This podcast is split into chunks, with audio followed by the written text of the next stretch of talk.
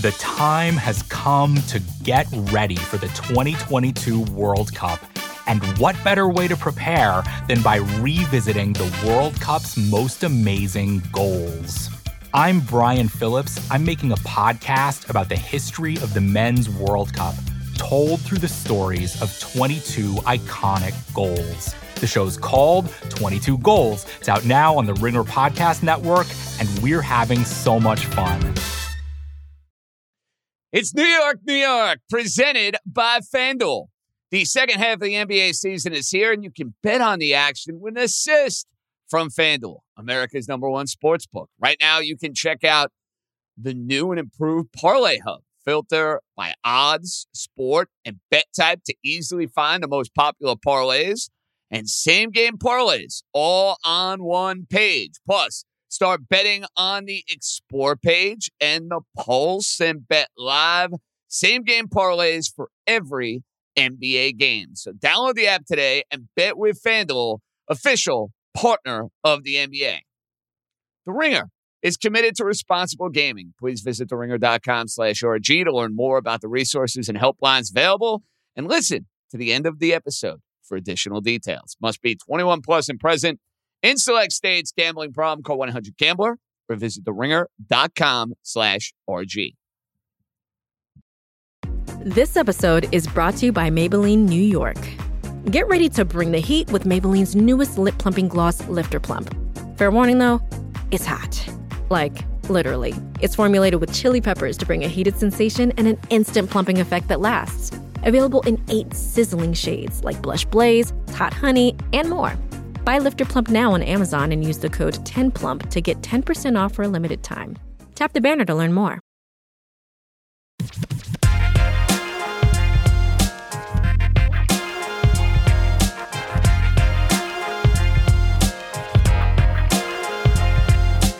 Let's roll, baby. Welcome in. It is a Friday edition of New York, New York. The New York Yankees. The script remains the same. It's the same old song and dance. It's the same old song with a different meaning since you've begun. The Yankees can't hit in Houston. It doesn't matter who's in the lineup. It doesn't matter what the lineup looks like. The script is the same again and again and again and again. Let's be real, folks. If Valdez doesn't fall over his own feet and doesn't have that issue with the Stanton dribbler, the Yankees get shut out in this game. That was the only offense the Yankees could muster up. Yes, I understand that Aaron Judge just missed a homer in the eighth inning. That's all well and good. Coulda, shoulda, woulda. He didn't. I don't make excuses. I don't play the what if game. Guess what? The game wasn't at Yankee Stadium. The roof was open. Whoop de doo. Whether the roof's closed, open, here's what I know the Yankees strike out 10 zillion times. They play close games. Great. They're good enough to lose. They're good enough to lose in these first two games against the Astros, just like they were good enough to lose against the Astros in a regular season, and just like they were good enough to lose against the Astros in 17 and 19. It's the same game. It's the same exact game. There's no moral victories here. Because what I'm seeing right now on the field is pretty simple. The Astros are a better team. Severino made one mistake tonight. And I know he's mentioning, you know, the idea that the Astros are lucky. And I love Sevy. I love his heart. I love his intensity. Sevy, you got to stop, man. That's nonsense. You made a mistake to Bregman. Ron Darling, to his credit in the broadcast, was all over it. You needed to keep working Bregman away. You make a mistake inside, and boom, it goes into the Crawford boxes. Uh, you notice, by the way, the Yankees never hit balls into the Crawford boxes. Never.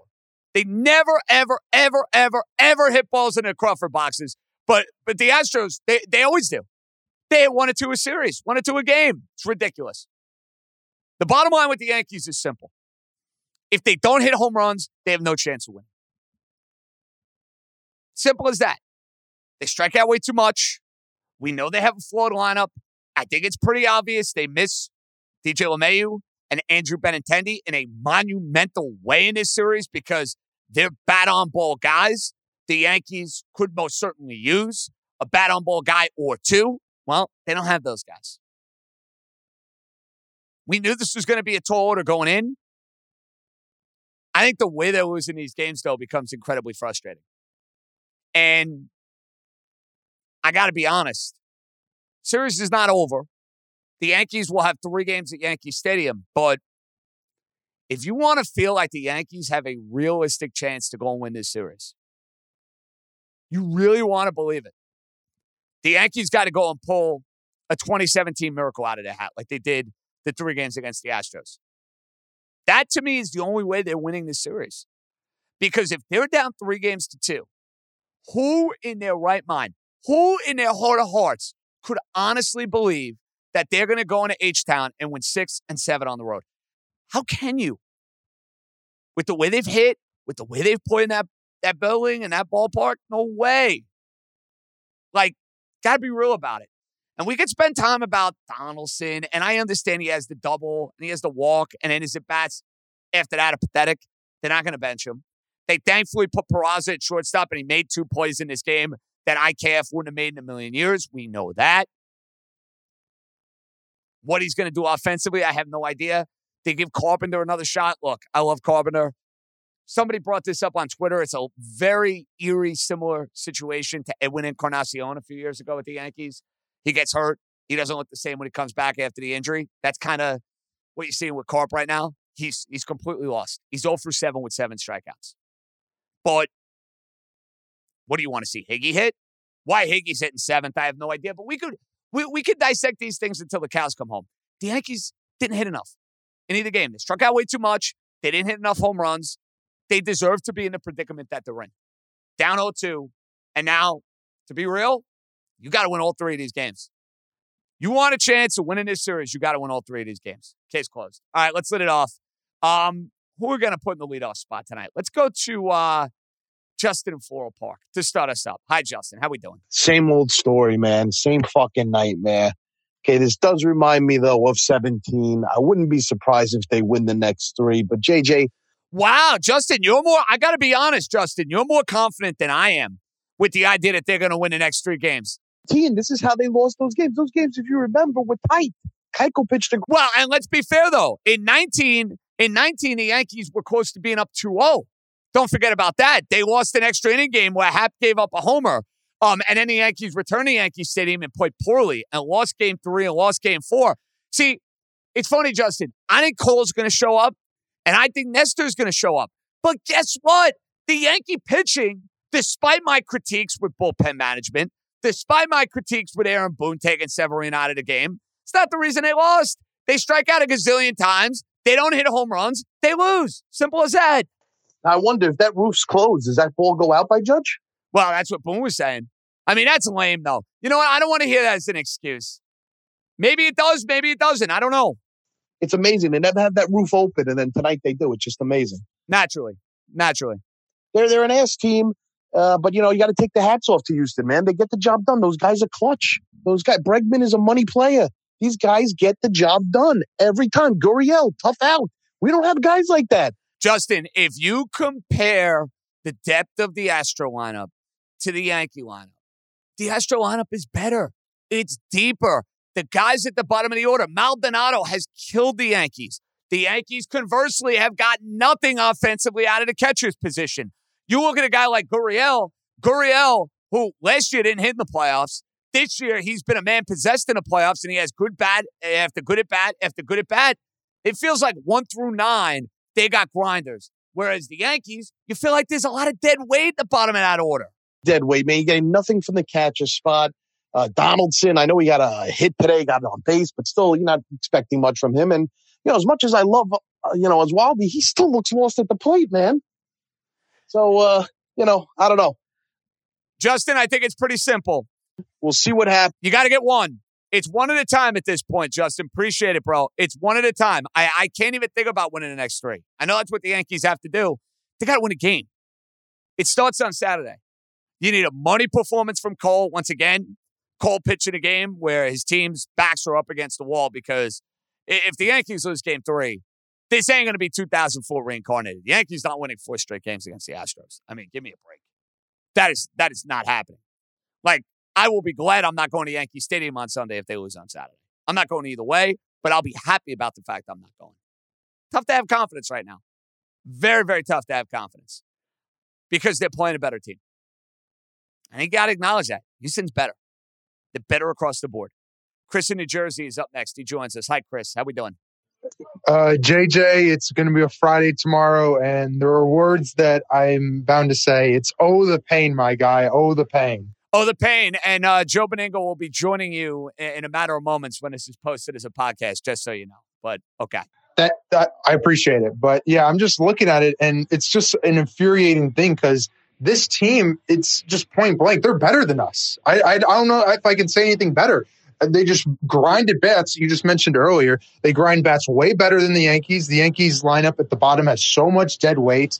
And I really can't criticize pitching, giving up only seven runs across last two innings. Uh, bullpen allowed no uh, runs this game. I mean, it's just hitting. It's simply hitting. I know this is not like the biggest call of like most analytics, but it's just simple as that. Uh, amen. And when you strike out 30 times in two games, Chris, it's tough to win. Tough to win. This is where I get annoyed with the folks who make the arguments, oh, you can't win with home runs in the postseason. No, that's incorrect. The Astros won because they hit a three run homer tonight. Here's the difference the Astros don't strike out as much as the Yankees. The Astros don't have as many empty at bats as the Yankees do. You saw what happened when the Yankees put the ball in play. Good things happen. Good things happen. Manny joins us. He's up next. Hi, Manny. How we doing? Today just shows the lack of uh, changing your approach at the plate, and we really miss guys like Benintendi and DJ right now. Just guys that put balls into play and just make shit happen. I totally agree. Benintendi's absence has been felt in this postseason defensively. He would have been a major asset in this series against the Astros. And I think when Brian Cashman acquired him, quite frankly, he was thinking down the road about this particular series. It really does hurt not having him there. And it hurts not having LeMahieu at full strength because then you would have a team with Benintendi in the outfield and you would have LeMahieu, and it would feel like those guys could balance what you have with a Judge and with the Stanton and the other power guys that you have in the lineup. It hurts, Manny. It hurts. And that's why we talked about it when Benintendi went down. What a monumental loss I felt it was for this team. Yeah, because we'd have people on base in front of Judge and Stanton and everybody that can hit that hit it out of the park. And then our solo shots turn to two, two three run homers instead of single, solo shots. And that could be a difference in winning a ball game, Manny, and losing a ball game. I totally understand that. But those guys are not here. So you got to find a way with who's in the lineup. Bader's giving you a spark. Bader continues to give you good at bats. The catcher's position. And I know Higgy and, and Trevino are there for their gloves. They've done nothing all postseason. Nothing. Absolutely nothing. Outside of Trevino hitting a sac fly, nothing. Could use a little influx there. This is probably putting unfair pressure on the kid. Peraza, it'd be nice for him to, you know, get on base and make something happen. Tough to kill him today. He's facing a great pitcher. The guy's barely played. This is why the Yankees dropped the ball so incredibly by not playing this guy in September. They didn't play him. Anytime they played him, he hit, but they didn't get him regular at bats when there were clearly opportunities to get him regular at bats. It's so frustrating. Let's hit to Eric, who's up next. Hi, Eric. How we doing? KJ, totally agree with you on the uh, the Peraza point. That was a, a, great opportunity missed to get him a lot of at bats uh, down the stretch, and and t- typical Yankees fashion, they drop the ball when it comes to how they develop their prospects. But I was thinking about this earlier. Right now, the we are to Houston what Minnesota Twins are to us. They don't fear us, and they always find ways to beat us. Yeah, you know, I'm not going to go to that extreme because the Twins are not even competitive in a series they play against the Yankees. The Yankees took the Astros to 7 and 17. They took them to 6 in, in 2019. But if it's a who's your daddy type deal, then yeah, we got to acknowledge uh, uh, the Astros are the Yankees' daddy. I mean, let's own that. They are. They're the daddy right now. They are not afraid of the Yankees. They have the utmost confidence against the Yankees. And until you, this is why, Eric, people, you know, my mom gave me a hard time about this. Uh, a couple of my buddies gave me a hard time about this. How do you pick the Astros win the series? I go, it's pretty simple. They're a better team. And until I see the Yankees beat the Astros in a series in which it matters, in which it counts, how can I honestly, in my heart of hearts, pick the Yankees? How can I do it?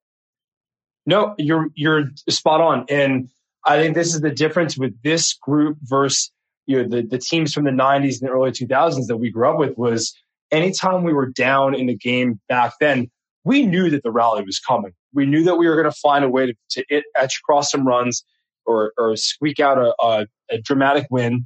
When Bregman, who's been just one of the big Yankee killers of my lifetime, hits that home run, I said, there's no way that they're going to get enough base runners or hit a big home run to win this game. And that's the difference is I don't have the same confidence I did in the world championship teams uh, from when we grew up with. And that's, that's a sad thing. And until something drastic happens, I don't think that there's going to be changes made to get us to that point where we can become that team that we grew up watching. And that's that's sad to Well, Eric, let's be honest. This has been the same act for the Yankees in the postseason year after year after year. Against the Astros, against the Red Sox, against the Rays. The common denominator in way too many of those losses has been the flameouts from the offense. And they're not as right handed as they used to be. That's a good thing. The way they were set up was bizarre. A guy like Rizzo helps a lot. I think a guy like Benintendi would have helped a lot. But Houston's better. Even if you had those guys, Houston's better. Let's head to uh, Don. The Don is up next. What's up, buddy? I'm doing all right, JJ. So, yeah, I mean, the, the theme is pretty consistent here across the board. I mean, if you really think about it, Houston's got a better lineup. They got better starting pitching. They got a better bullpen. They got a better manager.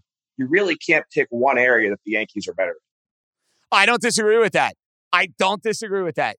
The only place I was willing to give the Yankees a potential edge, and it hasn't come through so far in this series, Don, would have been the idea that they would have game wrecking home runs from the two big guys, from Judge and from Stanton, and that those two guys could go and find a way to carry you and dominate the series. So far, that has not happened.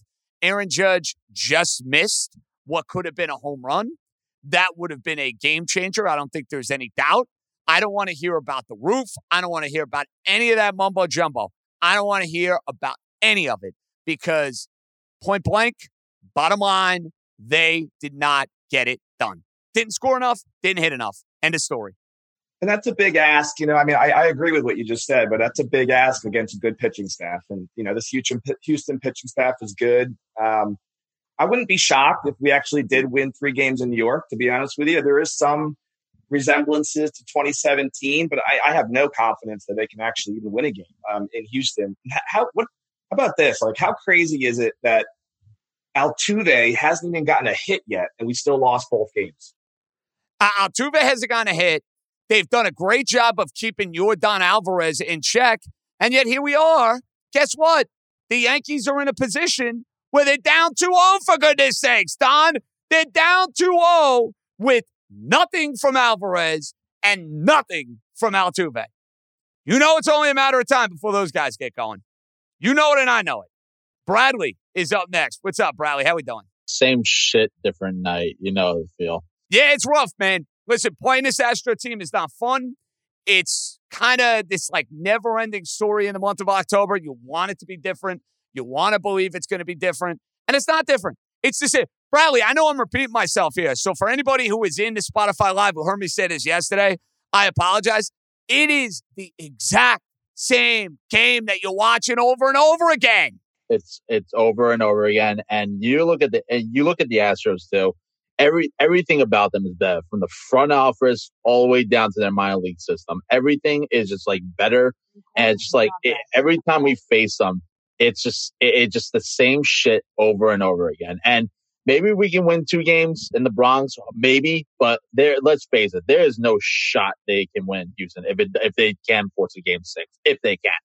Listen, at this point, Bradley, my hope is win on Saturday. Like win on Saturday and get it to Sunday. And that means monster effort from Cole. And that means, simply put, the Yankees have got to out homer the Astros. That's it. If you're waiting for this team to string together four or five hits in an inning, good luck. Nobody in baseball does that anymore, and the Yankees sure as hell are not going to be the team to do so. So, got to hit the long ball, folks. Got to hit the long ball. Let's head to uh, where are we going to go? Let's go to Gino. What's up, Gino? How we doing? JJ, not good, man. Um, it's just so deflating. I feel like it's like you've been saying. It's the same, same story every year against these Astros. Um, I got. We all thought the Judge one was out. Um, same thing. I don't want to hear about the roof. Got to get. Got Cole's got to show up Saturday, and and we'll go from there. But it's it is tough to envision them winning four out of five. But what are your what's your confidence level the rest of the series? I know you. Uh, not good. Not good. Uh, I'm not going to lie. I'm not going to sugarcoat it, Gino. Not good. Um, it wasn't, and Gino, quite frankly, it wasn't particularly high going into the series because of all of the prior history that the Astros have had against the Yankees. Yeah, and real quick, what's your thoughts on Severino's pitch to Bregman? Like, why do you? Big mistake. No, it was a big mistake. I don't know whose call that was. I don't know if it was Sevy's call. I don't know if it was Higgy's call. They had Bregman on the outside portion of the plate. Why they decided to go inside, I have no idea. They, he missed the spot by a mile, and Bregman made him pay. Hopefully, the Finns bring us something on Sunday night because Yankees aren't uh, aren't looking too good. Well, uh, right now, Gino, I'm expecting the worst. I mean, think about it. Best case scenario, the Yankees are down two to one as I'm watching that game Sunday night. Best case. That's if things go well on Saturday. I mean, my goodness, if the Yankees lose on Saturday, that is going to be a funeral at Yankee Stadium on Sunday. That'll be a morgue of a ballpark. It's going to be a very tense crowd Saturday. I can sense it. I can feel it already. But if they're down 3 0, I've been in that building when the Yankees are facing elimination. This goes for any of the teams now in New York. This is like the new trend now with tickets and whatnot. People don't want to go when you're down 3 0 and 3 1. Now, I'll be there, not Sunday. Sunday, no matter what happens, I'm not going. But on Monday, I'll be there. A, they're down three to one. I'll be there. It's two two, and I'll be giddy if it's two two. I'll be there. Saturday and Monday. That's that's that's what I got in me. Okay. I know I'm going to bring it. I can't say the same for the Yankee lineup. I cannot. Richard is up next. What's up, Rich? How we doing? Going on, JJ? Richard, I'm uh, I'm okay, man. Beaten down. Uh, I I can't say I'm surprised though. I got to be honest. I can't say I'm surprised. Listen, we've seen them do this in 2017. We have Cole on the mound in game three, so we have an ace going. And then we have Nestor in game four. But I don't know if you saw this, but Sunday Monday is supposed to be rain, which could give you Nestor Nestor on full rest and then give Severino a full day rest to go in game five. Well, Nestor right now is going to be on full rest no matter what. Because think about it. He is even if Gerrit Cole and Nestor come out and shove, who are you pitching in? Yeah, well, forget forget forget about that. Forget about that. How are they going to score runs? Uh, you know what's funny? I'm not even Richard concerned right now with the pitching and how it's going to line up because the Yankees going to hit. Yeah, and Altuve's also eventually going to hit. That's what I'm concerned about. Oh yeah, you know it. You know it. The, these idiots are going to be chanting the F Altuve chant. It's going to be loud in the first inning, and then boom, Altuve is going to deposit one in the left center field. I, I can I can smell it from a mile away, bro. A mile away. Do hit in Yankee Stadium against the Astros. Well, that's Richard. That's the hope. They better. They better. And it, it, I can't make it any more simplistic than this. They have to out homer their opponent. If they think they're going to win games with Houston out homering them, that ain't happening. And guess what? In these first two games, what has been the common theme? Who has out homered the opponent? The Astros have done it in both games of this series. Just saying. Made no sense. And, and listen, I saw the lineup, Richard. Full disclosure, my first thought was great. Peraza's in. Amazing. And even Bader in the leadoff spot. I didn't love it. You guys kind of were like convincing me it's a good idea. I said, all right, everybody wanted Bader in the leadoff spot. They got their wish. Great. The problem is Higgy in the seventh spot. Not that Oswaldo Oswald did anything, but I don't want Higgy in the seventh spot. Now, what they're going to do with the lineup in game three, my guess, Waldo in the outfield, Peraza at short, Stanton DH. I do not want to see IKF. The only way I want to see IKF is he's playing for Donaldson. That's it. That's the only way. Morris is up next. What's up, Morris? How we doing? One word that I have to use for this team. It's disappointed right now. the bats don't show up, is somebody going to tell Judge and Stanton that we're playing playoff baseball? You can't expect the guys seven through nine, Higashioka, Peraza, Cabrera, two young guys, and Higashioka who never hit throughout the season to show up. You got to rely on the big bats, and obviously Judge and Stanton throughout the whole postseason have not done that. Yeah, and you know what? I don't want to hear the excuses either. I don't want to hear about the roof. I don't want to hear about the judge close call. I don't want to hear about the hard hit balls in the first and the second inning. I don't want to hear it. Get it done. The results are not there. Just like 17, just like 19, here we are again, and the results are not there, Morris. And it's a shame because we're getting good outings from our pitching. We're getting good and strong outings from our pitching. But honestly, Judge, if he doesn't perform throughout this whole playoffs, what the hell is this? Just he, he had a 62 home run season. So what? Morris, if he doesn't hit, they got no prayer. And we said it. We said it right after the Cleveland series. Judge and Stanton, and maybe this is unfair and maybe this is unreasonable, but when you're not the better team, you need guys to be insane. You, you, you, need Judge or Stanton to go on one of those monster tears that they are capable of doing. They're capable of giving you that. Well, they're going to have to if they're going to get back in this series. 100%, 100%. And one other thing, I want to just cut Martin Maldonado's fucking hand off every single time that guy frames a pitch because he, it's not like he sits there for a second. It's for an hour and a half. An hour and a half. And you know what? That's what a good catcher does, but it's annoying to watch on the. Yeah, listen, he's a pain in the ass, Morris. I'm not going to lie. He's a pain in the ass. But you know what? I said it respectively. I said it with a whole lot of love and a whole lot of respect because that guy's a gamer. You know, Syosset brought that up on one of his calls back in the summer. The way he handles the pitching staff, and now he's getting big hits.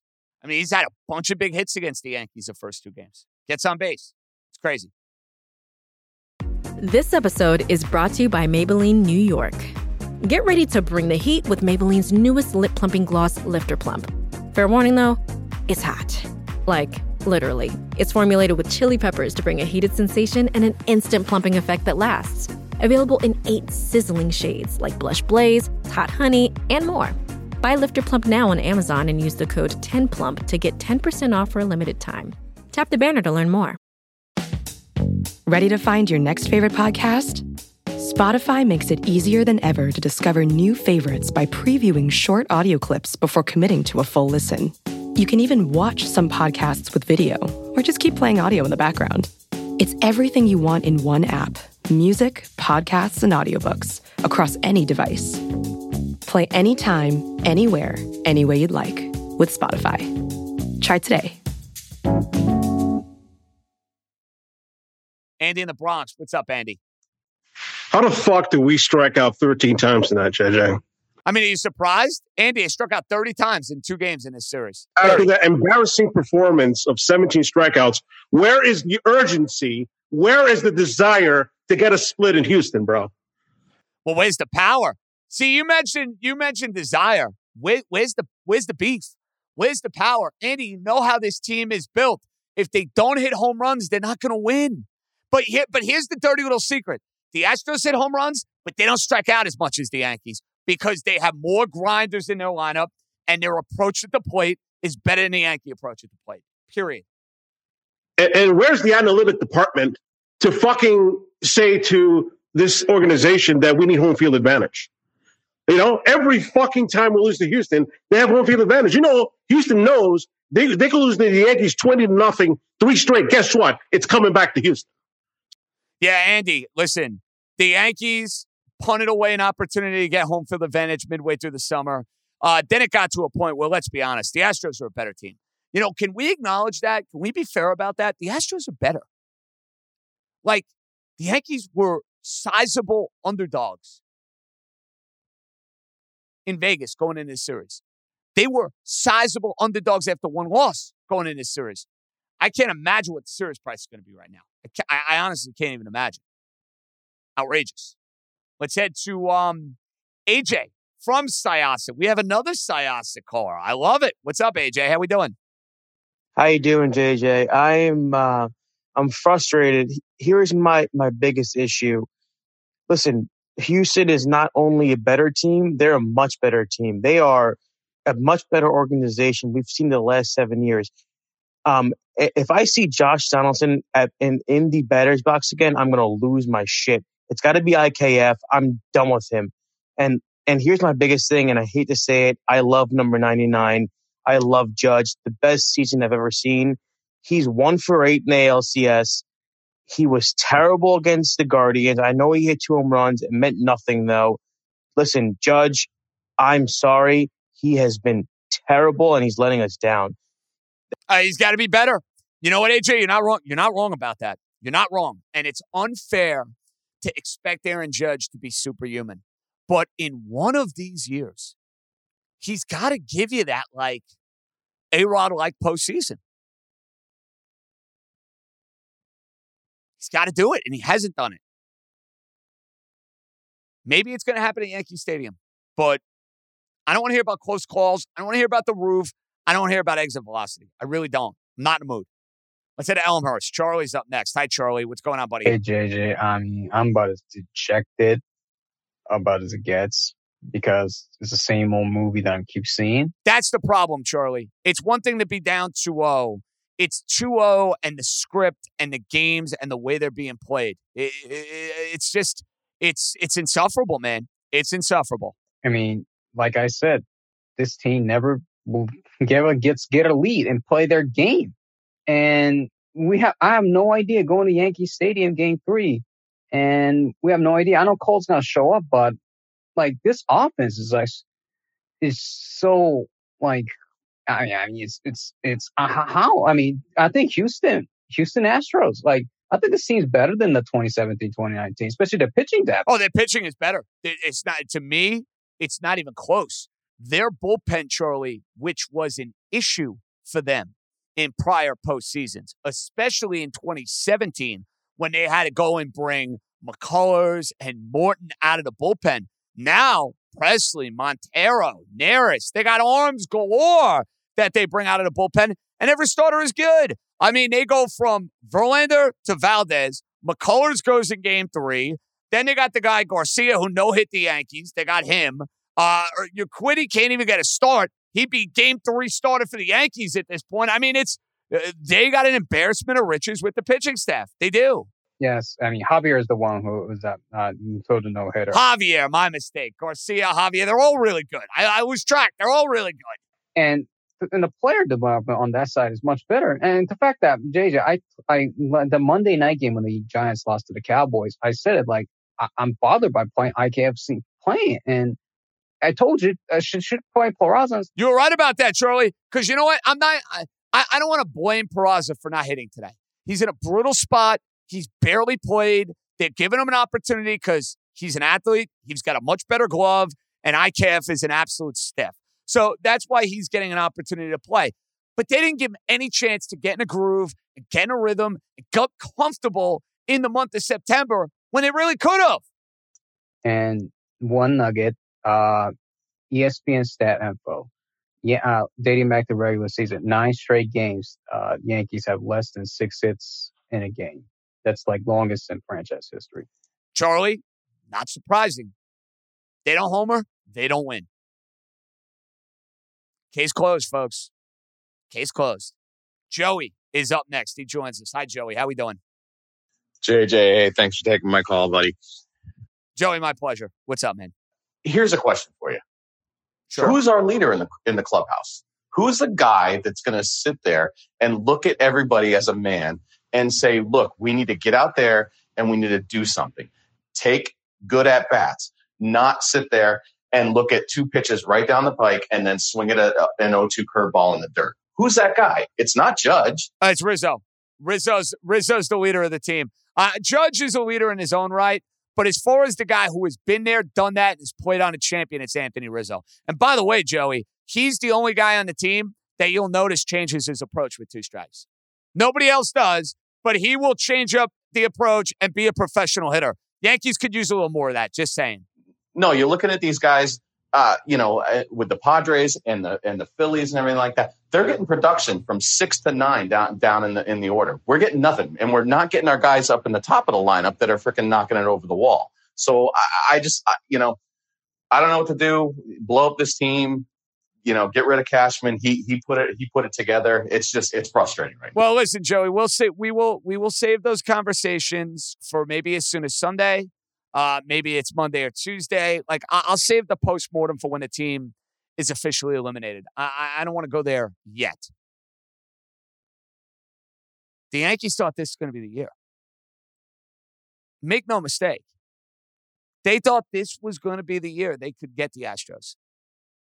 They don't look closer than they did in 17. They look further away. And that's with better starting pitching and a different feel to the lineup. They're still not good enough. They're still not good enough. A- Am I wrong? Are the Yankees good enough to beat this Houston team four out of five times or four out of six times? Right now, I'd be putting my money on no. Let's head to Jake who joins us. Hi, Jake. How we doing? So I just got to say, um, I'm just so pissed that we're putting, you know, Donaldson and Higgy at the six seven, and Peraza and Waldo at eight nine. You know, it's like like Higgy and Donaldson are doing nothing. Meanwhile, uh, Peraza and Waldo are just spark plugs for this team, and I just don't get it. I didn't understand the idea of hitting Higgy seventh in the order. He came up in a couple of big spots. The, the love affair, Jake, with the love affair with Donaldson is brutal. But here's the problem: what's the alternative? It's IKF. I mean, another guy who's an absolute stiff. So in reality, here's the problem, Jake. The Astros are a deeper, better, flat out, more complete lineup. Are they not? Oh yeah, one one to nine, you're expecting at least one to two hits every game. That's bottom line, no question.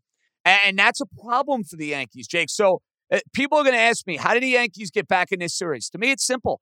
They need their top guys to hit the ball out of the ballpark. You want to keep it simple? That keeps it simple, folks. Their top guys have to hit the ball out of the ballpark. Yeah, either that or just keep getting keep stringing singles and doubles together and just start. But they're not going to see. Here's the problem with that, though, Jake. Good call. They're not going to do that. They're not built that way. They, the pitching is too good.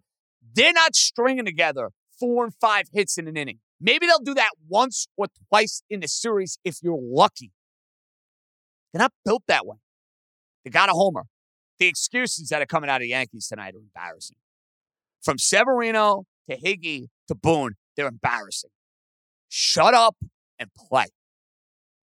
Shut up and do something about it. Please. Can't take the excuses. Let's head to Ian, who's up next. He joins us. Hi, Ian. How we doing, man? JJ, what's going on? Ian, what's up, man? What's happening? JJ, I got to give you credit, man. I don't know how you go on SNY these nights and not just blow a gasket. This shit is ugly. Well, I mean, listen, I, I I- I try to I try to keep it as contained as we can, bro. I mean, I can't be dropping f bombs on live television. Uh, you know, I haven't even dropped one on here today. Uh, It just goes to show you. Sometimes I'm in a mood to drop them. Other times I'm not. Um, yeah, dude, it's it's exhausting playing the Astros in these games because you know exactly how the game, bro. The minute Bregman hit that homer, you, I, and everybody else knew the game was over, dude. It was over. Yeah. And JJ, so the first thing you you mentioned about the series price, the Yankees are five and a half to one right now. I wouldn't put I wouldn't put a cent on that series price right now. you couldn't give me money to put Yankees five five and a half to one right now. Who? That's a donate. You know what, Ian? Let's be honest. That line tells you it's a donation. That's exactly what that line tells you right now. It's an absolute donation. hundred percent. The the other thing, JJ, everybody's saying, well, you know, 2017 sort of a similar situation. Here's the difference. In 2017, there was no expectation. Big difference. Big difference, Ian. You're absolutely right about that. If they had lost in four or five games that year to the Astros, everyone would have said it's a good year.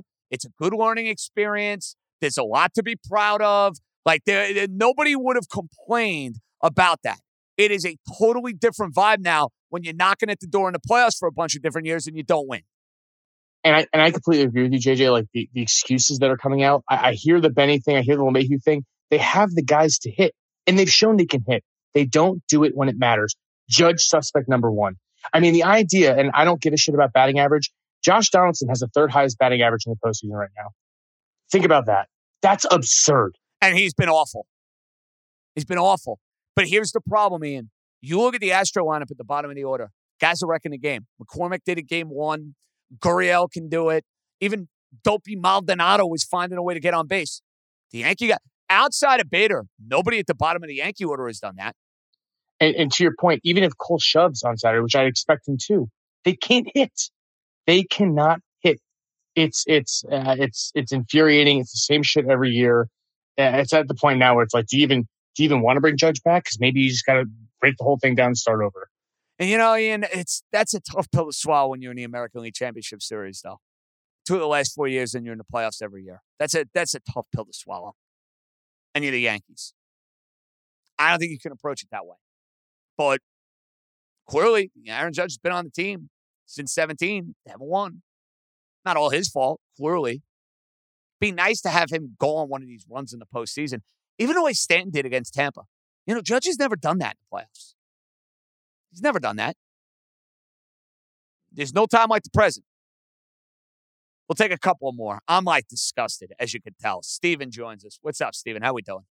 JJ, same as everyone else. Uh, Yeah, we're bummed, man. This is a tough one tonight. You know what? It's not even an angry crowd. It's a more dejected, depressed, sad Yankee crowd. You know what I mean, dude? That's kind of the way it feels right now. It's very, very sad right about this ball. because we almost expected it, man. It's I mean, I wasn't confident, Steven. I don't know. I don't know how you felt going in this series. I, I wasn't confident. yeah, no, I, I'm not confident. I wasn't confident. I thought your six game prediction was is probably spot on, but it's it's obviously on the offense. But I just I'm sitting there every game in this playoffs, and you know the whole season. 82 pitches, you're taking this guy out. Like, let's say somehow we did tie the game, we get and and we go into extras. We're using all of our bullets. Severino had two more innings, in my opinion. I think he at least had another inning. Steven, he definitely had the bottom of the sixth. But again, I don't even want to make that the overarching theme of today's game. Because guess what? He didn't get to the bottom of the ninth inning because once again, the Yankees can't score.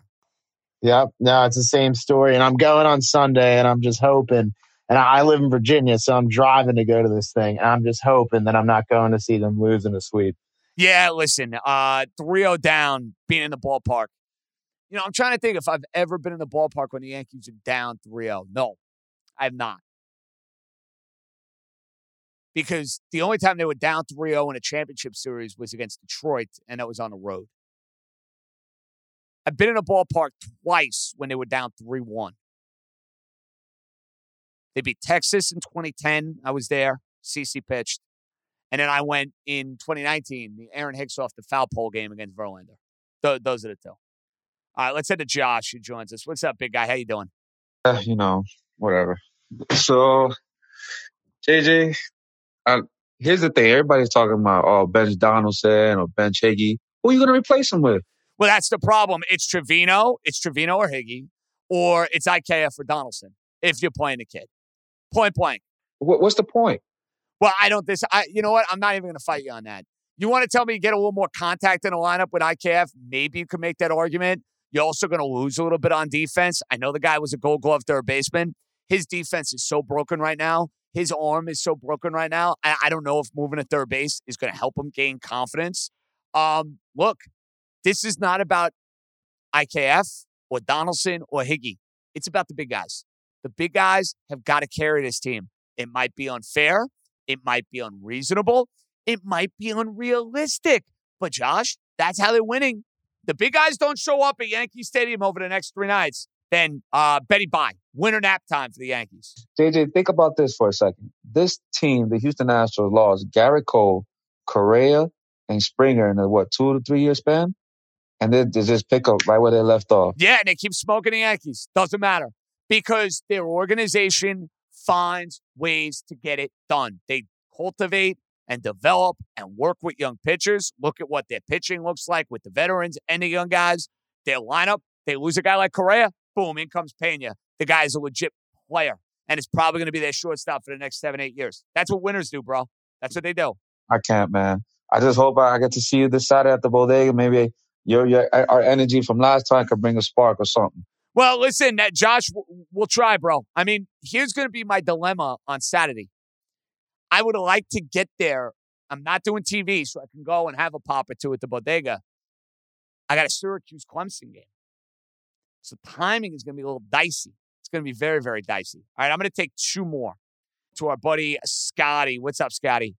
You say another this is like watching Jaws: The Revenge. It's just you know how it's gonna end. They're gonna kill the shark. Well, the Yankees are like the shark. They're gonna get killed. Everybody's beat up, man. I, I, I can sense it, Scotty. You're down. I'm down. Everybody's down right now. Everybody's down. Somebody get fucked. I watch a porno rather than the Yankees, but you know what? And it's just amazing. Where I'm saying this to everybody in my family, the the Astros got a different manager, a different GM, and the Yankees got the same uh, the same Stenods there. It's unbelievable. You know, Scotty, what ends up happening here, if the Yankees lose this series in four or five games, could end up being, in many ways, bro, a worst case scenario for a lot of us who want to see change. You're not going to get it. I mean, listen, I'd rather see him win. I mean, Aaron Boone and Brian Cashman can stay for another five years if they win the World Series this year. It's fine by me, despite my criticisms of both of them in certain instances and occasions. I want them to win, but with them winning a division series and a division title this year, not, they're not making changes. Get over it. It's not happening. But you're right about Houston. It isn't a GM. It is a new manager. Now, their guys got ousted because of much different reasons. It had nothing to do with performance. Had everything to do with the nonsense off the field. But you know, the Astros have been in the ALCS every single year since 2017. 17, 18, 19, 20, which was a fluke year. 21, 22. They're better organization than the Yankees. Across the board, they're better. Last one. Let's go to Zach. What's up, Zach? How we doing? Yes, Zach. Zach. It's a good picture, by the way. It's Taylor Swift with Carmelo and Amar'e. That's not bad. I got you. That's a good picture. Where'd you find that, by the way? Oh yeah, I was. I just was looking, and I don't know. I'm, I'm a big Knicks fan, and I remember that year was just kind of just went in the dumps as soon as uh, T Swift uh, released that album. So Oh, did it really? I was to say T Swift. I thought it would be good luck for the Knicks. I guess not. What can I say? I guess not. Anyway, I'm just, I'm just really down, JJ. It just, you just see this kind of like deja vu all over again, and it's just, I mean, it's really tough. Even though we've got Cole game three, Nestor game four, but it's they just can't hit. yeah, when you strike out 30 times in two games, it, it's tough to say that the confidence, Zach, is where it needs to be. The confidence most certainly is not where it needs to be. 30 strikeouts in two games. And guess what? No homers in game two and a couple of solo shots in game one. That's not a winning avenue for the Yankees to win. You guys were terrific as always. We have an off night on Friday. Thank goodness. I need it. I'm playing golf. It'll be relaxing. It'll be therapeutic. We're back Spotify Live. I'm going to be at the game probably about 40 minutes after the last out is recorded. We'll hop on here. We'll post it as a pod. New York, New York. Follow, subscribe, all that good stuff. Our Football Friday portion of the show. Old school, new school with Benigno, Art Dice, Cats. It's all coming up next. This episode is brought to you by Hotels.com. If you're busy like me and you're trying to catch your kids' games, it's important to have somewhere where you can go to find a good hotel. We're all over the place. Sometimes, you know, we're in Florida, we'll be in New York, we want to take the wife on a quick vacation and get away. Whether you're looking for a relaxing getaway or heading out of town to see the playoffs, Hotels.com app has a perfect hotel for every trip. Compare up to five hotels side by side so you can see prices, amenities, and star ratings without having to switch back and forth between options. So start planning your next getaway and find your perfect somewhere in the Hotels.com app today. Yankee reaction was outstanding. Now it's time for our Football Friday festivities. It's old school, new school. Another winning week from our main man, Joe Benigno. But before we get to the picks, before we get Joe's thoughts on the Yankees and the Astros, Joe told me right before we started he has a statement. So, Joe, fire away. The floor is yours, sir. Okay, Elijah Moore, if you don't want to be here, you want to be traded, then trade him. Goodbye. See you. Go. Okay? All right? You're not helping us win. You haven't done anything. In the four games we've won, you've done absolutely nothing to help us win the game. We don't need you. Okay? If you got an issue because you're not getting the ball thrown to you enough, then see you. Goodbye. You get a high pick for this guy. There's a lot of teams that need receivers. The Giants need receivers. The Packers need receivers. I think even Kansas City would use him because they missed Tyreek Hill. So you will get a decent pick for this guy. At minimum, third round pick. You probably could get a second rounder for him If you don't want to be here, trade him right freaking now. Joe, I totally feel the same way as you. The Jets are cooking right now. They've won three Yeah. games in a row. Everybody's feeling great in Jetland. It's the most giddy I've heard you regarding the football team as long as I've known you, Joe. Think about Bro, that for a minute. I've I've, never known you seen now this. a decade. That conversation we had the other night, Never I don't this. think I've ever heard you that No. optimistic about the team. So, like, you got all these good vibes going. You're winning games. The Yeah. team is Yeah. scoring points, playing defense, running the football. Hey, Elijah Moore, you got to bite your tongue, man. I don't want to hear you if the team is winning. If they're losing, sure, you can vent Right, your right. frustrations. Not when the team is kicking ass, bro. No, no, get get him out. Uh, at the very least, I would not. I would deactivate him this week. Activate Mims. Okay, say what you want about Mims. He asked for a trade. He's been on. He's been inactive all year. Hasn't hasn't hasn't said a word. He hasn't made a peep about it. Okay, I'd activate him this week. Sit Moore if he doesn't want to. If he's going to complain, but I would get rid of him. And you'll get it. Like I said, you'll get minimum a third round pick for this guy. Minimum. So before we do the picks, Broncos this week, and I know you're not going to include them because we Yes. talked about this on the phone the other day. Joe made it perfectly clear. Not touching jet games, not No. putting my Mm-mm. juju on it, not No. going to touch the money. But let's be honest, Joe. Four and two now, convincing win, not a fluky Yeah. win, convincing win against the Kick Packers. And now they play a Denver team with a beat up Russell Wilson that's looked awful all year.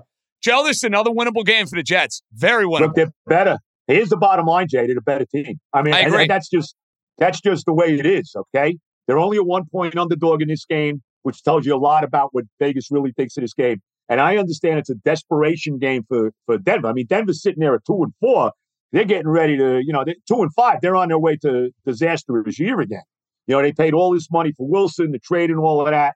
Um, they can't score any points. They got a good defense. I'm not knocking defensively. They're a good team. You know, Bradley Chubb, those guys. They got some good guys on the defensive side of the football. They can get to the passer and all that kind of thing. But offensively, they got nothing. They've scored less points than any team in football. There is no reason that this team, the Jets, shouldn't go in there and steamroll them. I'm going to tell you right now, they're the much better team. Now, I'm not going to, again, I'm not going to make any picks. I'm not, ju- like you said, I'm not going to jinx my team with things Not touching the the money. I understand it, bro. You're not touching the But money. I tell you, bro, I fully expect them to win the game. I got to tell you, fully expect. And I'm not going to fight you on that. It won't be one of my five plays for the week, but I would pick the Jets. If I were picking this game right, Right. now, there's no way in the world I'm taking the Broncos. So, Joe, for you and I last week, winning weeks, you got me Yes. heads up in the Giant Baltimore game. We both end up at three and two. I'm back at 500 at 15 and 15. You, sir, are at 16, 12, and 2. So Right. in the lead at the T box. The floor is yours, sir. First pick. Fire away. I'm going back. This team has been good to me, man. I, I was on them the last two weeks. I was dead on. They stuck it to the Packers. They stuck it to the Ravens, two of the most overrated teams in the NFL. The Packers stink. The, the Ravens are just overrated. I like the Giants getting three in Jacksonville. I'm sorry. I'm riding them until I see it not happening. This Jaguar team is not very good. Let's be real. Okay. We've seen them blow a couple big leads already this year. That lead they blew to Philadelphia. They lost to the, the lousy Houston Texans, Texans, who may be the worst team in the NFL. I think the Giants are on a roll. People are people are looking at the Giants still as the Giants have been for the last, you know, five, six, seven years. This is not the same team anymore. I don't see them. I don't see the Giants losing to a team they're better than, and they're better than the Jaguars. And then you throw in also the Doug Pederson thing. Remember how Pederson holds them a couple years ago when they could have won the division when they at six and ten and had the Eagles basically laid down in that game against Washington to give the division to Washington. I'm sure you know there's still some guys on the team. I'm sure John Mara is thinking along those lines. I'll tell you that. I love the Giants getting three. I think they win the game outright and go to six and one. That's pick number one. Well, Joseph, I have to give you credit. We were heads up in the Giant Packer game. You were victorious. We were heads up in the Giant Raven game. You were victorious. You can make the argument right now. The difference in our picks for the year Right, is you nailing Giant games and me going the other way. Well, guess what, Joe? I'm going, going against, against you again? one more time. The third time's the charm. If you lose this time, you got to stop now. I, I you, please? promise you this. if you pick the Giants again next week, and Jacksonville does not cover this week, I am done picking against the Giants. I vow, I I, vow, I vow I am done. But I don't like this spot. First of all, historically speaking, for whatever the reason, the Giants historically have laid eggs in Jacksonville. Couple of different occasions. Mm-hmm. They had the John Mara meltdown game when Tom Coughlin was on the sideline a few years ago. I know totally different teams and totally different rosters, but that's fresh in my mind. And I think this point spread, more than anything, Joe, is telling in this game. The five and one Giants are getting three points against the two and four Jacksonville Jaguars. And forget about home field now. That narrative at three points, it doesn't exist. Home field advantages are not the same, number one. Number two, that'll be 60 to 70% Giant fans mm-hmm. in Jacksonville. Mm-hmm. Jacksonville has absolutely no fans. Right. So Right. forget about that angle. I just think this line is too good to be true. And my instincts are kicking in. We'll see if the Giants burn me again. But I saw this line. It opened the way it did and it moved the way it did. I'm going against you here, bro. We'll see if there's a family play. But once again, third straight week, we are heads up on a Giant game because I'm taking the Jaguars minus the three. Let me, let me let me just throw a couple more things in here about this game. If I'm not mistaken, this is where Daniel Jones had his breakout game against the Jaguars a few years ago. Uh, Tampa. year. No, Tampa. Oh, that was Tampa. Tampa. Okay, so I'm wrong Close, about that. Florida. You were in the right Right, state. You were in the right, right, state. Right, right. Um, the other thing I was going to say about this game, uh, now I think it might, I might have slipped my mind here a little bit, but I oh no, I see. I think the Giants are still looked at as the Giants of the last number of years. I think there's right? something to be said for that. not That's fair. Nobody's buying them yet, and still thinks that this is a fluke. And I don't see this as a fluke. And I, and I think that Brian Daboll was playing this up. I, I, I like I said, I love the Giants in this game. We'll see how it plays out. You are all in on the Giants. Listen, they've been good to you. I'm not going to Yeah. fault you on that. They've been really, really good to you, Yeah. Jeff. So heads up out of the gate. Okay, so oh, so that's me. So we're back to game two now because that's the first game. All right, uh, game two, I'm taking the Bengals laying six and a half at home against the Falcons. I think they blow them out. You know, the Falcons. The Falcons had a nice win, la- big win last week over the another one of the most overrated teams in football, the San Francisco 49ers. They're sitting there at three and three, tied for first in the division with another one of the most overrated teams in football, the Tampa Bay Bucks. I, I, I think the Bengals are killing them. The Bengals are a good team. I think the Bengals are, even though they're three and three, I think the Bengals are the best team in their division. I think they're going to win the division. I know they lost a tough game to Baltimore a couple weeks ago, but I still think that they're the best team in the division. I think they're the most talented in the division. I think they're the best quarterback in the division. And Burrow, you got Ja'Marr Chase, you got Higgins, you got Mixon. They got a lot of guys. I don't love their defense. I think I think Atlanta's, you know, Arthur Smith, they've been doing it with mirrors with Marcus Mariota uh, to be 500 right now. This is a tough spot for Atlanta coming off a win last week. I love the Bengals laying six and a half at home. Well, Joseph, we were heads up in game one. We are riding together, my man, in game number two because I love Cincinnati as well. And did you Right. know the Atlanta Falcons are the only team right now in the NFL that is undefeated against the spread? Is that true? They're six and zero against the spread. I did not know that. Atlanta has covered every game this year. So you know what that means. People find out about that. They get wind of that and they're Right, like, oh, I want to keep right. riding the train. I want to keep sticking with the Atlanta Falcons. You nailed it about this spot. It is a brutal spot for Atlanta. They got to go on the road. Cincinnati has a very physical front. Cincinnati is going to feast off the fact that Atlanta is missing some guys in the secondary. That is not a team that you want to be missing guys in the secondary against when they got Ja'Marr Chase and they got Tee Higgins who can do what they can do. Cincinnati's defense has been magnificent in the third quarter this year. That's something to watch in this game. That's where they've kind of pulled away from certain opponents. I'm in on the Bengals. I think they're going to give you a complete effort. And I, I just love the number in this game, too, Joe. I Yeah. love, I love, Yeah. I Yeah. love the number. This is Yeah. a double digit win for the Bengals. So you and I together, my friend, we'll lay the six and a half. Yeah, I, I, I couldn't agree with you more. Now, game three, this is going to be a little weird pick here. Okay. Call me crazy. I'm taking the Panthers getting 11 at home against Tampa. I, I don't, I, I think Tampa's got a lot of problems. I, I, I think that, you know, you saw it again last week. They lost to Pittsburgh. Brady's all, you know, all messed up here. I think he's got issues. I think the thing with his wife is a problem. I, I really do. I think he also sees that the team is really not that good. Todd Bowles is not the greatest coach in the world. You know that. And I know the Panthers aren't any good. I mean, I understand that. I'm not, and the, the kid Walker is starting again this week. I get all of that. But I just, this is more of a, and I don't think they'd win the game. I don't think they win in the game.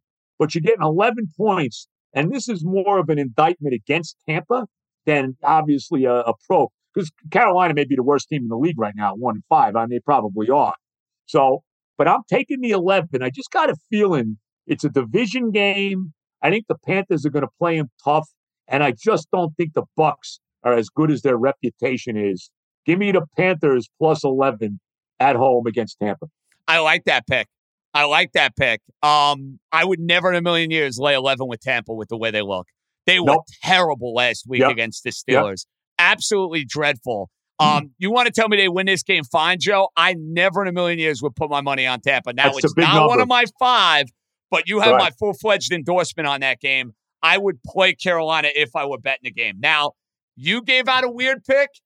I'm going to give out a weird pick Okay. because I think, Joe, this is the sucker bet of the week. The Kansas City Chiefs laying Mm. less than a field goal against the San Francisco 49ers off a loss. Everybody going to line up to go and take Mahomes. Everybody going to go and line up and take the Kansas City Chiefs. Look at the numbers over the last few years. Kyle Shanahan and the Niners, when they are an underdog, they're covering it like 70% of the clip. That is a perfect, perfect buy low spot for San Fran. Also, you throw in the revenge angle of the Super Bowl from a mm-hmm. couple of years ago where San Francisco had the big lead. Kansas City came storming back. Kansas City ended up winning the game. Let's be real about Kansas City. Buffalo didn't play a great game last week. I had Buffalo last week. They didn't play great. They made plays late.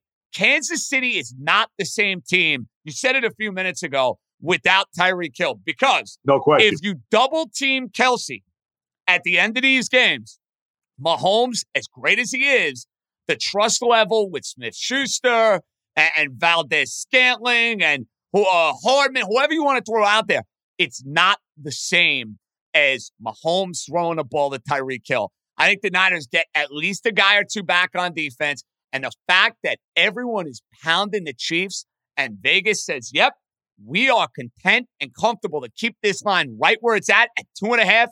It is a sucker. It is a trap. I I, I can see it from a mile away, Joe. I, it's weird, but I'm going with the Niners. I think they upset Kansas City. Interesting. Interesting. Two teams that are not as good as their reputation suggests they are. Interesting, interesting pick, bro. I like it. All right. Here's another weird one. All right.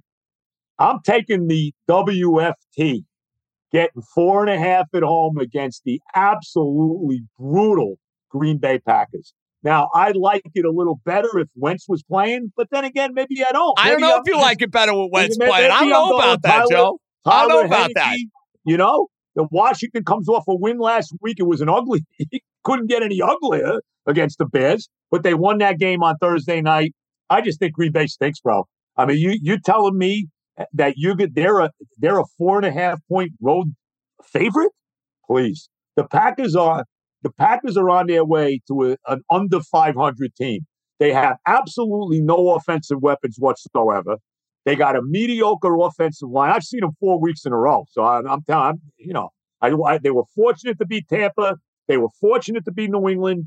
They got they, they blew the game. They, they had a lead against the Giants. They blew the game, and the Jets beat the, destroyed them. Okay, this is this team is not any good. Like I said, no offensive weapons. They got a terrible offensive line. They got an okay defense, and they got a quarterback in Aaron Rodgers. The frustration level is off the charts. And oh, by the way, one of the most overrated coaches in football, and Mike LaFleur. I'm taking Washington plus four and a half. I don't care if it's Tyler Heinicke, Sonny Jurgensen, Norm Snead, Billy Kilmer, it doesn't mean Mark Rypien. I don't give a damn who. Ryan Fitzpatrick. Give me the Commanders plus four and a half at home against the Packers. That's my fourth one. Listen, we should have been fading the Packers for weeks. It would have made us a lot of money. That is a very overrated football team. No question. That is a team that is a far cry from what they were over the last two years. All right, Joe. I think it's the first time I've taken this team all year. Okay. So with my third pick, it is a division game. I love the Tennessee Titans at home, laying two and a half against the Mm. Okay. Indianapolis Colts. Indianapolis is coming off back to back wins. Tennessee is well rested. Derrick Henry has looked much better in his last two games. And if you look historically, Mike Vrabel, since he's gone to Tennessee, has owned the Indianapolis Colts. They beat them earlier in the year. I think they're going to sweep them again. The fact Mm-hmm. that everyone's lining up to take the Colts, getting the plus two and a half is fine by me. The Titans are not as good as they were last year, the year before that, and the year before that. But you know what I know about them, Joe? They're a well coached team. And I think off of a bye, you're going to see a very focused, a very determined, and a very good looking football team that's not making mistakes, that's not beating themselves. I think they get to Matt Ryan. I think the dominance over Indy continues. I only got to win by a field goal. Sign me up right, Right. now. I'm on Tennessee laying two and a half in game three. Beautiful. All right, my final pick. This is my lock. You got you got two more, by the way. Two more. Oh no, that's Oh no, no, no. Bengals. That you're right about that. The Bengals. I Giants so far. Giants, Bengals, Panthers, Commanders. That's right. I, I can't count. You know, Syracuse education sometimes doesn't work well for us. what can I bro, say? I, I totally get. It. Hey, by the way, wait, hold on. Syracuse is undefeated. Am I, am I- Undefeated, ranked, and, And playing playing a huge game against Clemson. Clemson. How about this for a Saturday, Joe? What time? What Syracuse, time? Clemson, What time is that game? What high noon, right Wow. into the Yankee game at five o'clock. Wow. Fantastic. Dino Dino Babers, coach of the year. Unbelievable. All right. This is my lock of the week. Uh, yeah, this could be 14 points, and I'd still go with it. The Patriots laying eight against the Bears at home Monday night. They will kill the Bears. I mean, I, this, this Bailey Zappe, who had the big game last, you know, he had his unbelievable game last week. He threw for three touchdowns, you know, all of that. I mean, all you know, they killed Cleveland, another paper team. All right, the Bears stink, and it, Belichick will destroy them. You know, and, and you know, getting ready for the ass whooping he's going to get the following week, and we'll get into that. But with that said, I love the Pats here. Eight points, it could be 15 points, and I love the Pats here. The Bears are terrible. Uh, New England wins this game. If, and don't be shocked that they shut them out like they did the Lions. I could see this game 24 nothing New England. Give me, give me the Pats on Monday night, laying eight. So that gets my full fledged endorsement. That's going to be my knockout mm. pick. I would prefer if it's Zappe over Mac Jones. Like that's the only thing that would scare Oh, me in that game. Zapp- Wait a minute, Mac Jones is playing? It's possible. I think it's going to be Zappe, but it's possible. Zappe's playing. Let me tell you right now, bro. Zappe will play until he further loses. notice. He should. Right, He should. right.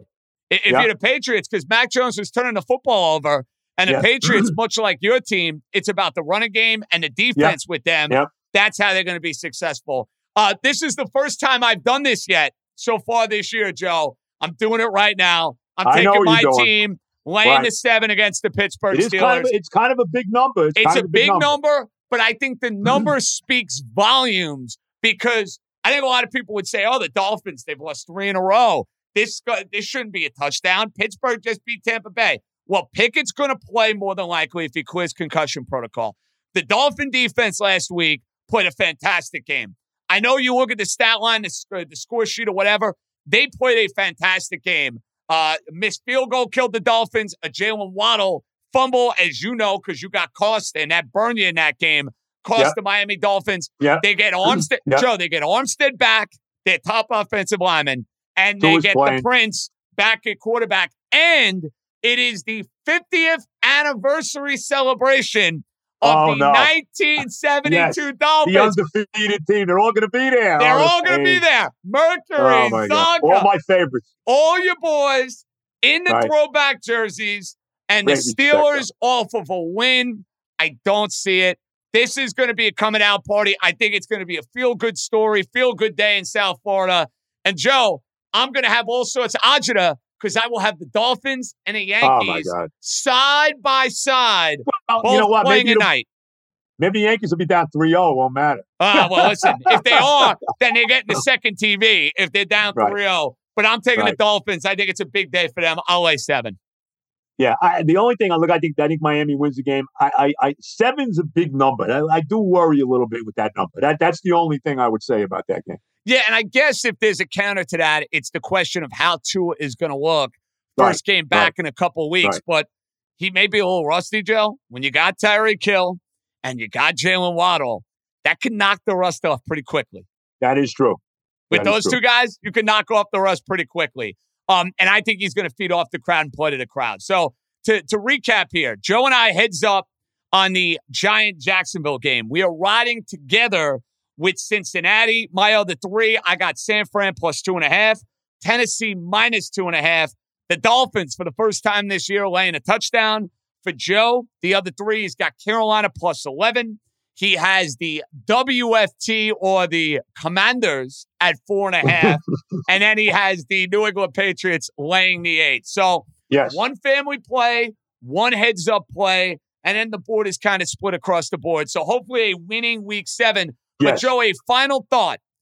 This is now a conversation we are having before game two of the ALCS. Yes, I'm doing right. all my football, all my baseball stuff beforehand. So anybody who's listening to this right now, you already know what I'm thinking about game two. Do you think the Yankees have a legitimate shot in this series, or are they just totally outclassed in your opinion? Well, I think they got a legitimate shot, but I don't think they're going to win. I, I just think this team is a, you know, is an all-time team. Uh, you know, even last night, you know, you got obviously, obviously Verlander, you know, was phenomenal. I But mean, Donaldson, Donaldson and Corbin have killed them. Second and Yes, third one did. out, Joe. You have to score there. You got the great Yep, pitcher on the yep, ropes. yep. You know how it goes. If you don't get those guys early, they settle in in 'em. and they're going to mow you. Yeah. But I mean, they got, but the offense last night was guys that, you know, I mean, they're getting it from, uh, you know, Gurriel. Uh, who's the other guy? that hit the home- McCormick, Maldonado. McCormick, Ugh. Pena, Pena. You know, they're just, and and here's the other thing I'd be a little worried about too with with Houston. You know, Altuve's done nothing so far in the playoffs, Uh, Which is insane. you know, there's only a matter of time before that guy's Right. going to hit. Well, only a matter of time. He'll do it on on game three when the Yankees start booing him. Yankee Stadium crowd starts getting on him. But Yeah, I'll probably hit uh, a bomb in the left center field against Cole. Look, I saw Before I even get I- a beer in my hand sitting in the crowd, you know? Right. Well, I saw you on SNY actually pick them in six. See, Uh, it just goes to show you, I'm not one of these guys waving No. pom poms. Neither are you. I own it. I don't think they're winning the series, bro. I don't. Yeah, I, I think Houston. I think Houston is. I mean, look, this team has been in the in the uh, league championship series every year since 2017. You know, they've been to three World Series. They only won one. They need to win another one. I, I just I don't see them not winning it all this year. I just don't. I think they're the best team in baseball. They got a terrific uh, pitching staff, and they, you know, they, they get the big hit when they need it, and they got the most dangerous hitter, in, you know, this side of Aaron Judge and, and Alvarez. So, I, I- you know, I, I I don't know. I think the Yankees will win a couple games. I don't know if they're winning tonight. I don't know if they're going to win tonight. That doesn't mean they still couldn't win the series, but See, I, I, think they need they need to be up, Joe, three games to two. I've said this Yeah. over and over again. Yeah, they have to They will not. You're under right. any circumstance, win No. six and seven in Houston. No way. Right. No Yeah. way. Yeah. So I'm with you. We shall see. It seems like we both like the Astros, and I hope we're both wrong. And by the way, that. can I just make one basketball point? Yes, you can. Okay.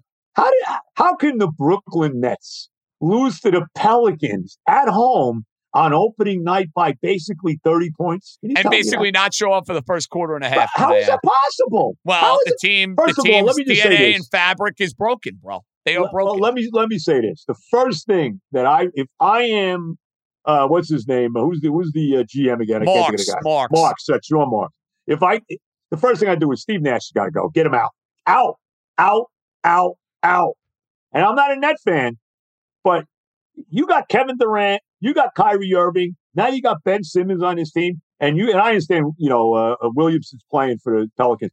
You can't lose on opening night at home by 30 to the goddamn Pelicans. I'm sorry. I hope I, I can swear like that, but I'm I'm not a Net fan.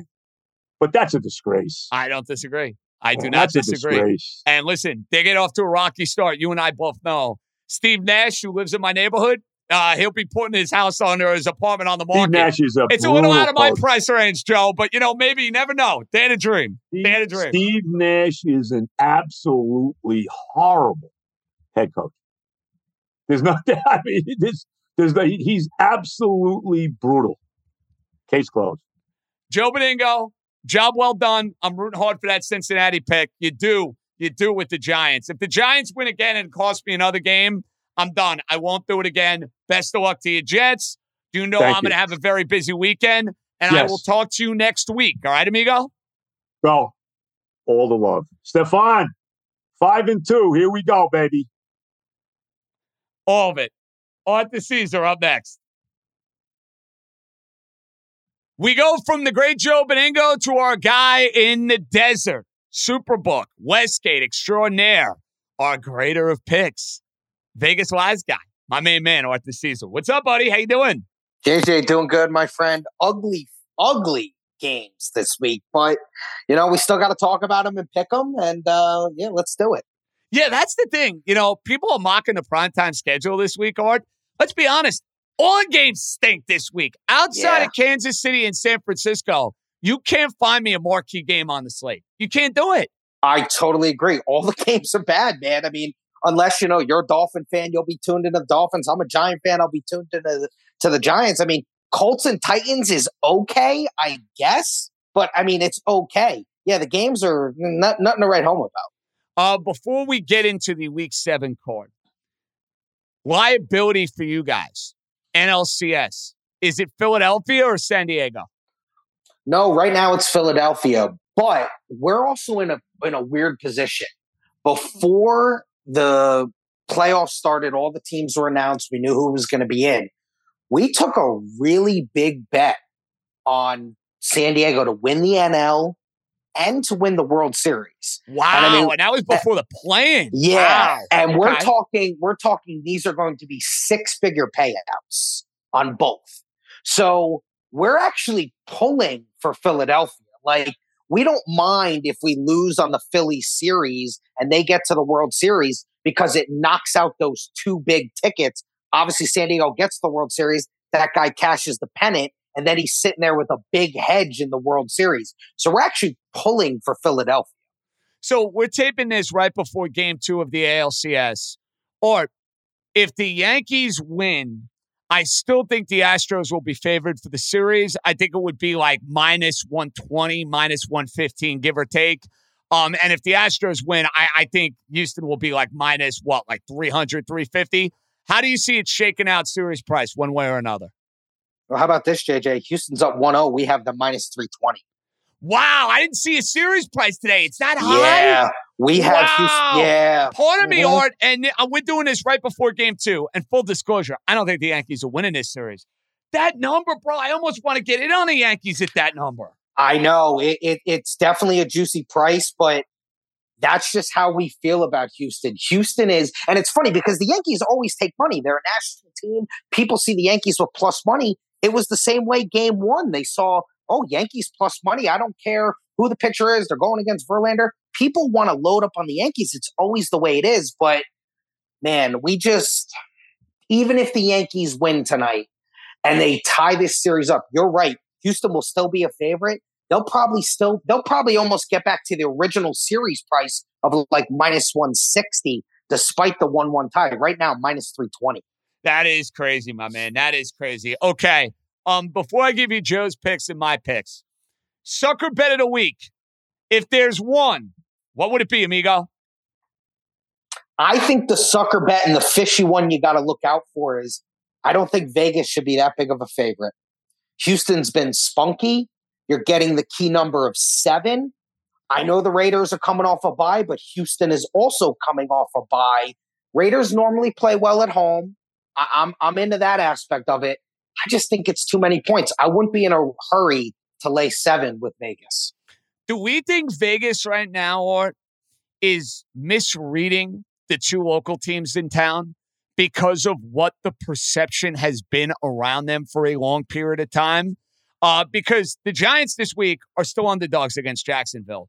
The Jets, all right, they're getting more respect this week. They're a one point dog against the Denver Broncos. But last week, I thought that Packer Jet line was completely out of whack. You think the odds makers are kind of not giving the New York teams enough credit here?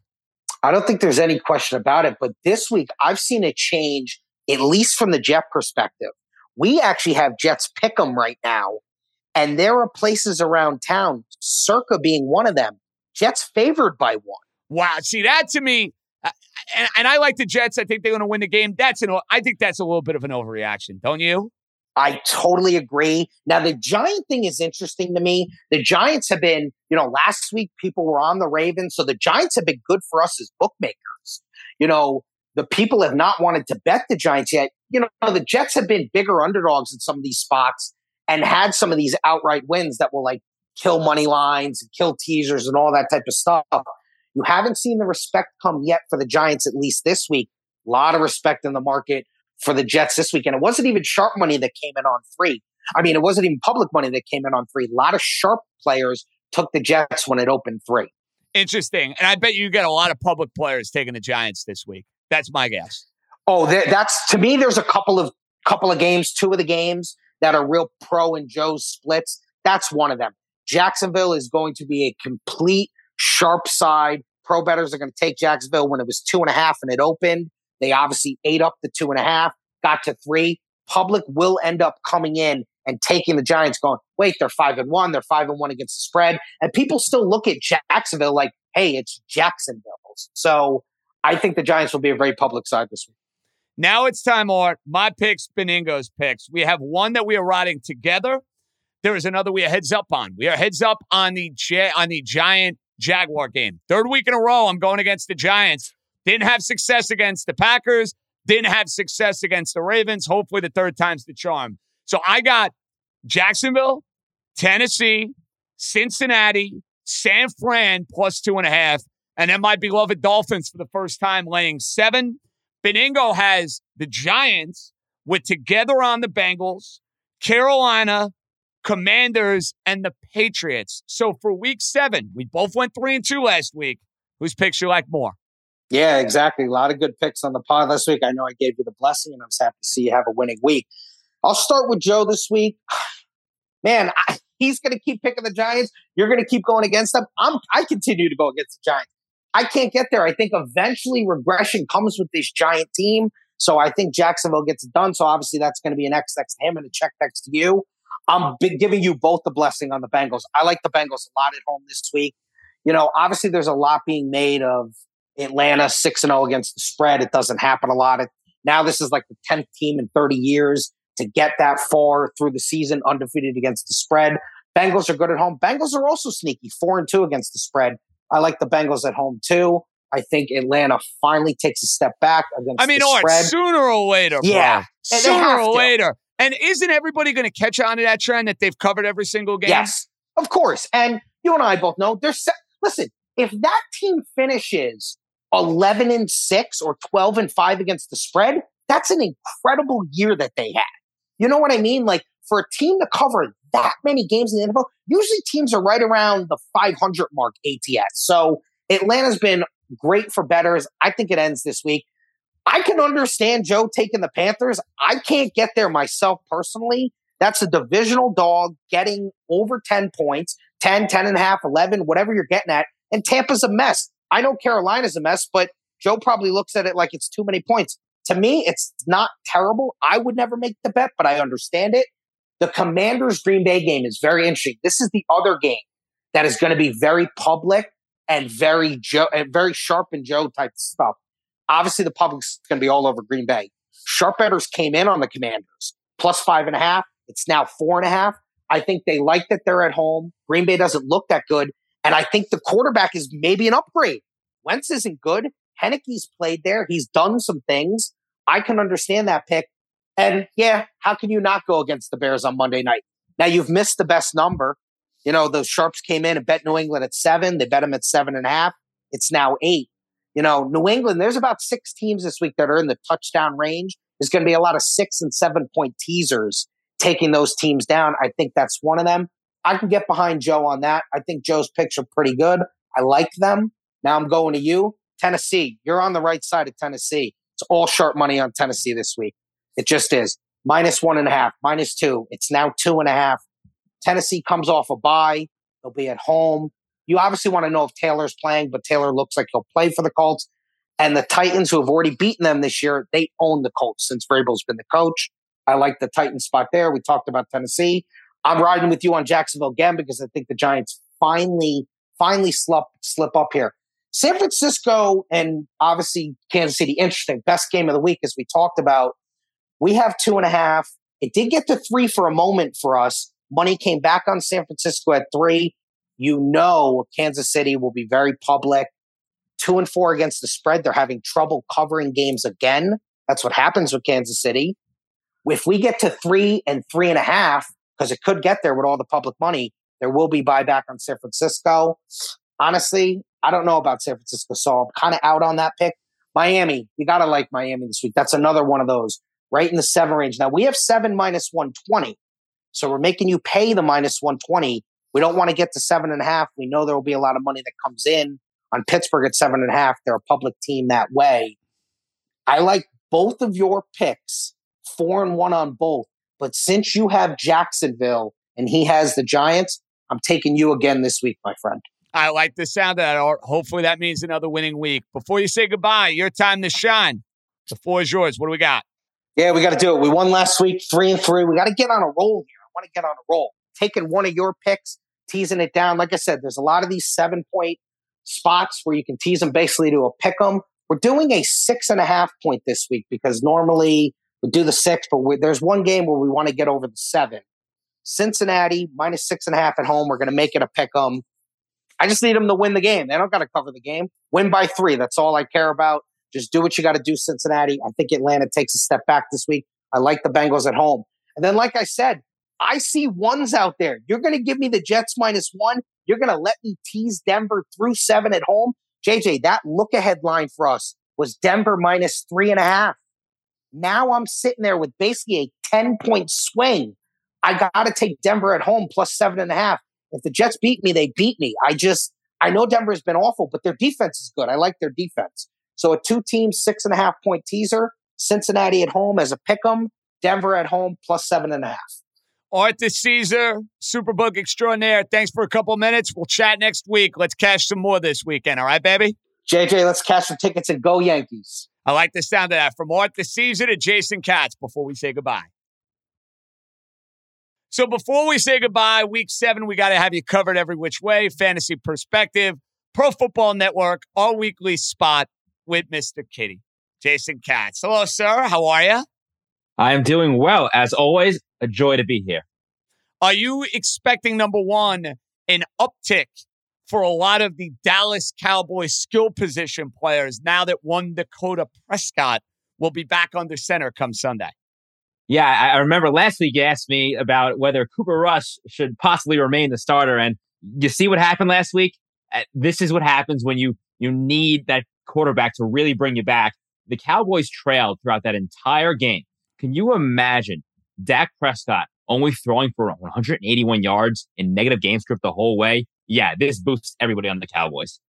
So we have two future Hall of Fame quarterbacks, two all time quarterbacks who right now Jason, are an, a nightmare from a fantasy perspective. Now, you called this with Aaron Rodgers preseason. I give you credit there. Brady, I, I thought, you know, he's Brady. Uh, the guy's an ageless wonder, but Gisele, guys not being in the lineup, whatever the case may be, they've been awful. Who is more likely to find fantasy relevance, meaning top 10, top 12 fantasy quarterback by the end of the year? Aaron Rodgers or Tom Brady? Who's more likely to bounce back fantasy wise? It's a fascinating question because I don't think Aaron Rodgers is like is done. I think he's still good. The issue is he doesn't have any weapons. Brady, I think, is done. And I think he's mentally checked out. But he has all the weapons. So I think those can kind of make him work better than what Rodgers can do because the reality is as if Rodgers plays the highest level possible, he can only throw to what he has to work with. And what he has to work with is a bunch of guys who should be wide receiver threes and fours masquerading as ones and twos. Whereas Brady has two wide receiver ones and then a couple more guys who are legit wide receiver threes. Uh, so I'm going to take Brady, but I don't really like either of these guys rest of the season. Jason, one more before we do the matchups. I got a bunch of tweets from people who wanted me to ask you this question. Tight end this year. There were a couple of really good guys. You know who they are. Kelce, if you have them, God bless. Andrews, if you have him, God bless. But like the rest of the position, dude, it is a, it is just impossible to get guys who are going to give you seven and eight points consistently. Is there a strategy now to what you should look to do if you don't have one of those tight ends? Like, I mean, a guy like Mike Gesicki had two touchdowns. I wouldn't be surprised, Jason, against the Steelers if he doesn't have a catch this week. You know what I mean? Like, it's that volatile how do you suggest for anybody out there, how do you handle tight end? Travis Kelce is averaging 21.8 fantasy points per game. Mark Andrews, 19.1. The gap between Andrews and the tight end three, which is Zach Ertz, is six fantasy points per game. I mean, that is a cavern. It's just massive. If you don't have Kelce or Andrews, it doesn't matter who you have. I mean, Taysom Hill is the tight end five by points per game, and he had he had over half of his points in one game.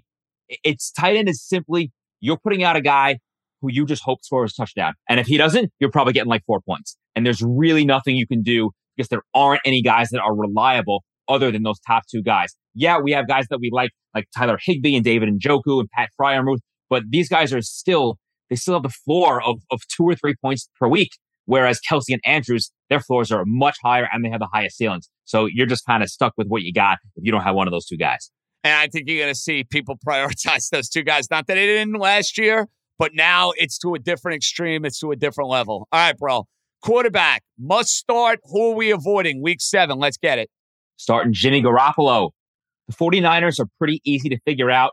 They have a 51% neutral game script pass rate. That bumps up to 72% in negative game script against the Chiefs. Jimmy G probably going to have to throw, probably going to be trailing for a bit. Uh, Chiefs allow the fifth most fantasy points to quarterbacks, so Jimmy G is your top streamer of the week. On the other side, Jared Goff, who has been fantastic this year, 19.7 points per game, QB six on the year. Cowboys allow the seventh fewest fantasy points to quarterbacks. Is just a bad spot for him. Micah Parsons going to be a menace. Dak is back. Might be a negative game script. Some turnovers, some sacks. Don't want Jared Goff this week. No Jared Goff in on Jimmy Garoppolo. I, for one, will be streaming Jimmy Garoppolo in a league this week. So I like the sound of that. All right, Jason, running back. Let's hear it. All right. Uh, I could tell you Ezekiel Elliott, but you're probably starting him anyway. So we're going Tony Pollard. It's been a nightmare to figure I like out when that, to start by him. the way. Okay, I like that. I like Yeah. that. It, it's it's tough. You, got, you it's it's been a challenge every week to figure out when to start Pollard. But this week, this is as good as it gets. The Lions have been downright awful against the run. They are allowing 5.5 yards per carry. They allow the second most fantasy points to running backs, and we've got Dak back. So I love Tony Pollard. On the other side, the rookie Brian Robinson, awesome kid, great story. 17 carries for 60 yards last week. That's fine. But if he didn't score that touchdown uh, after that muff punt, we're talking six fantasy points. Not a single target in either of his two games. Commanders are now with their backup quarterback and Taylor Heinicke. And Ron Rivera said they need to get Antonio Gibson involved more. I believe him. JD McKissic still the passing down back. Brian Robinson is going to be just a touchdown or bust RB3 this week. Now, Jason, wide receiver. Last but not least, all important wide receiver. What are we looking at, dude? Second with a rookie and Alec Pierce. This is a great spot for the Colts wide receiver. I'm putting two. him into a starting lineup right now as we speak. So thank you for that. I like that. I, it's yeah, it's just he's set up well. Played a season high 71% of the snaps last week. He caught the game winning touchdown, which I'm sure will earn him some favor.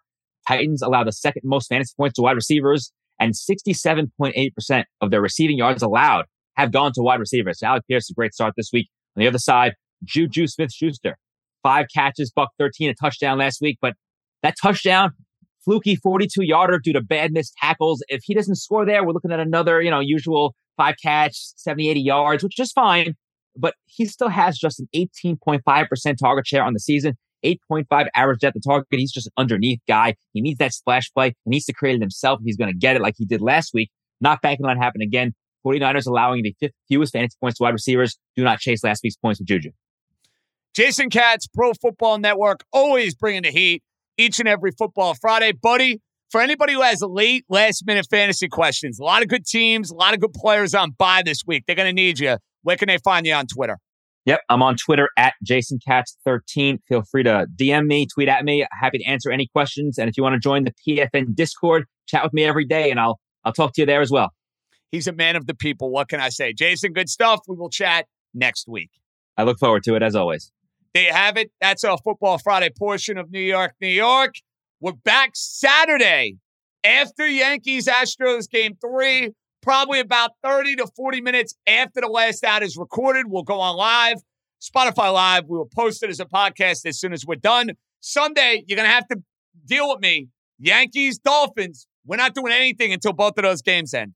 And then I'll be a man of the people. Great work by Stefan. I need a day off tomorrow. I need a good round of golf tomorrow. It has been a grind these last couple weeks, but I love it. I live for it. JJ out. Enjoy your weekend. Be good, everybody.